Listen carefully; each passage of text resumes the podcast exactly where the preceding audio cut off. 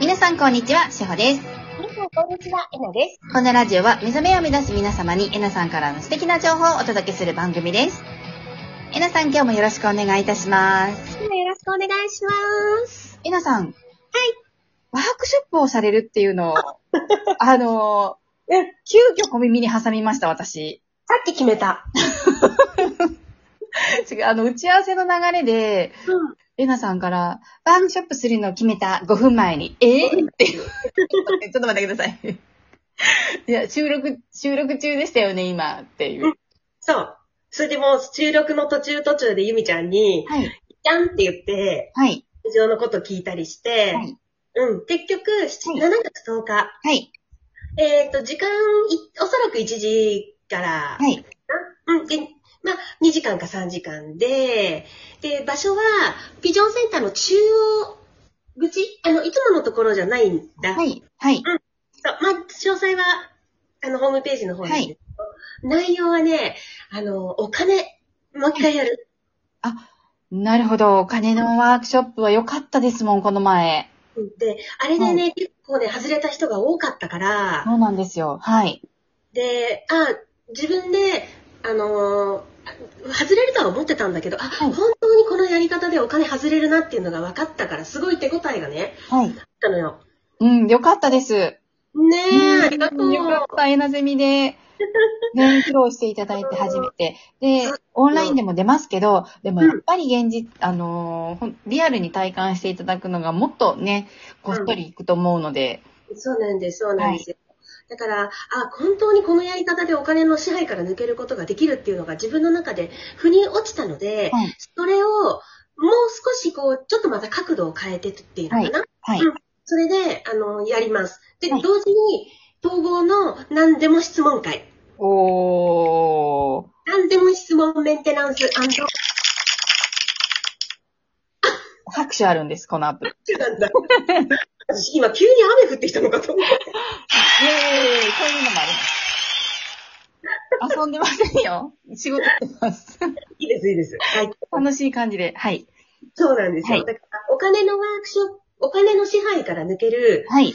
アンド、えー、統合メンテナンス大質問会、はいっていうのをやります。はい。もうね、お金はね、引き寄せるんじゃなくて支配から抜けちゃうのよ。もうお金って支配されるものじゃないですよね。そうなんだけど、みんな支配されてるんだ。ね。こっちが、あの、回すぐらいのあ、そうそうそう。感じでそいかないと。う。うん。そう。ほんとそうそはい。う。なのに、お金普通に、私のお客様でもね、はい。あの、別に普通にお金稼いでて、今、月々もう借金もない、ないのに、はいお金の不安に襲われてる人とかね。はい。うん、すごくいっぱいいるの。借金がないのにお金の不安って。えーうんえーああ、そっか。私借金があってもお金の不安ないですけどね。まあ、抜けちゃったそから、ねれもちょっ。とどうかと、まあいいんです。それがいいんです。はい。平和なんで。抜けちゃったからね。そうなので、本当にね、多いの。で、具体的に一個ずつ、じゃあ、今、貯金はありますか？っていうと、あ、でも少しだけどあります。借金はありません。で、じゃあ月々正社員なんですよね。そうですって。何が不安なんですか？本当です。何の心配もないじゃないですか。そうでも、わかんないけど、はい。ずっと不安なんですって言うんだよねあらー。そう。だからそれぐらいの、あのーものよ、お金ってね。うん。うん。だからもう、あなたの束縛からはもう私は離れるわってしてしまえばいいの。お金のそ束縛からは離れる、離れるは、あ、噛んじゃった。こそう。こですね。はい。束縛の、束縛の強い彼氏彼女みたいなもんだからさ。本当ですよ。毒親みたいですよね。毒金。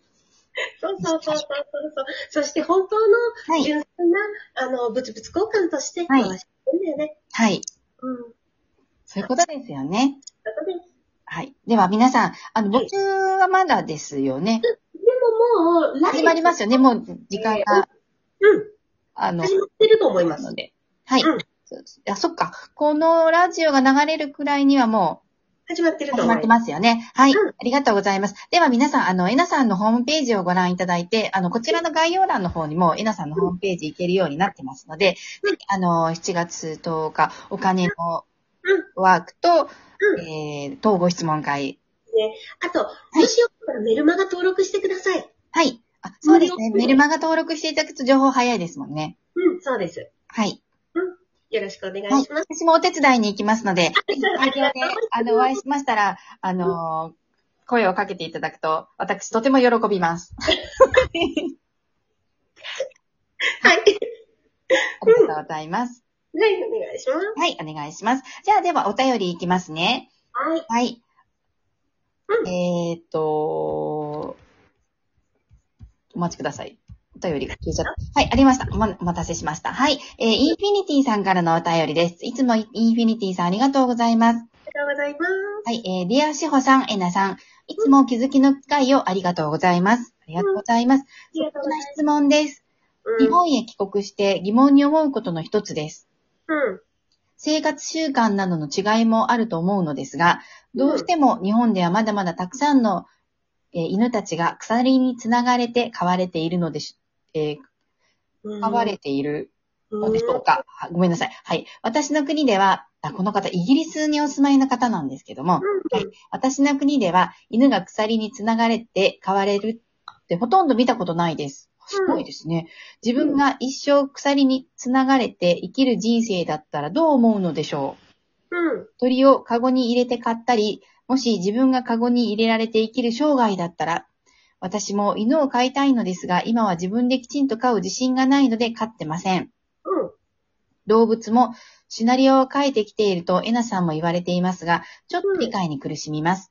うん。特に動物は自分で意識を変えられない存在なら、無条件の愛の存在ではあるのですが、うん。でも、そういったことも統合することだと分かっているのですが、人間って本当に必要なのでしょうか？っていうご質問です。うん。うん。うん。うん。よくわかりました。あのね、そこ、もちろん今の質問の意味わかるんだけどね、はい結局、地球ってね、そういう星なんですよ。はい。うんで、ちょっと話がずれるかもしれないんだけど、はい。だったら、少年兵として訓練された子供、はい。生まれてきて虐待を受ける子供、はい。もしくは生まれることすら許されず、えー人の都合で中絶されてしまう子供、はい。ね、はい。子供だけに限らず、はい。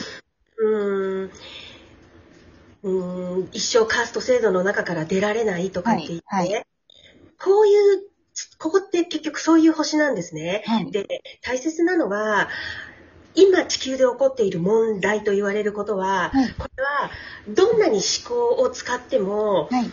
うーんどんなに考え方というのを変えたとしても、はい。えっ、とね、解決することができません。はい。うん、あの問題は同じ問題を生み出した次元と同じところで考えていてもはい。解決しないという言葉があるんですけれども、はい本当にその通りなんですね。はい。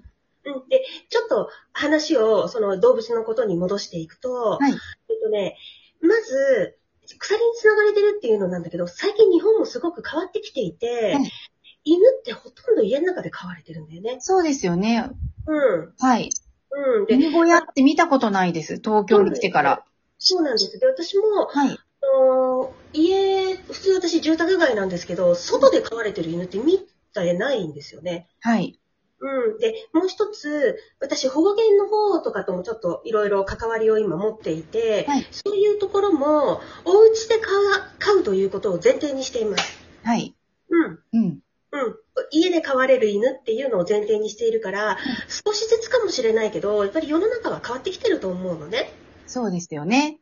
うん。昔ではありえない。まあ、田舎だとまだ外で犬飼われたりしてるんですけど、うん。もうそれでもわお家の中多くなりましたよ。うん、多くなりました、すごく。はいうん。で、世の中は少しずつであるけど着実にいいように変わってきているって思ってほしいのと、はいあと今、動物のシナリオって言っていたけれど、はいえっとね、動物もこう特に人とすごく関わる、まああのはい作業犬、盲導犬とか、はい。介助犬とか、あとは愛玩犬っていう、彼らってね、やっぱり人間と共に生活をするという、はい。っていうそういうシナリオっていうのはやっぱり持ってるんですよね。はい。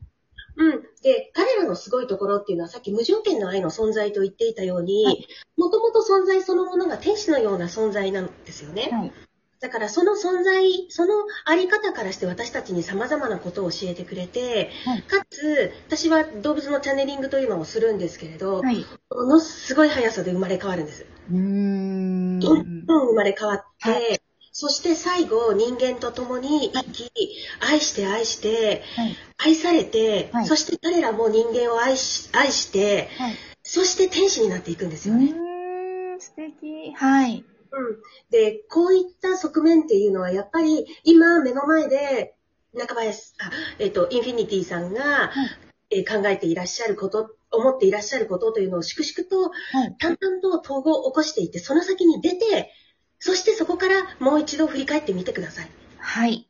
うん。うん。で、そうなった時に、あの、無駄なことは一つもなく、はい。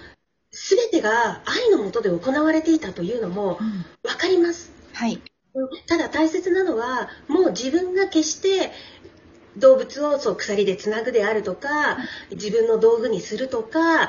はい。うん、そういうこう、私利私欲というところから動物を飼うとか、はいっていうのを私は絶対にしないと、うんまず自分たちが決めることが大切です。うん。はい。うんうん。っていうことだと私は思いますね。はいやっぱりまずは自分のあり方、自分の意識を変えていってしまうと、はい。見る意識が変わってきます。はい。うん。ね、エナさんの名語さんでしたよね。ペットの、ペットショップのない世界に、世の中にしたい。うん。そうです。ね。うんそういう子供たちがどんどん出てくると世の中ももっと変わってきますよね、きっと。うんそうなんです。うん私の名が言ったんです。はい。ペットショップのない世界を作ってねって私が言ったんですけどね。あ、そうなんですね。はい。うんそう、あの、ちょっとペットショップのあり方っていうのを彼女に少しだけ話して、はいで、もうペットショップのない世界にしていきたいね。そしてねって言ったら、うんって力強く言ってくれたから、はいうん。うん。そう、そういう感じですね。はい。ありがとうございます。では、インフィニティさん、ぜひご参考になさってみてください。はい。はい。朝ごはんになさってみてください。いはい。では、皆さん今日も素敵な一日をお過ごしください。いっってらっしゃい。てらっしゃい。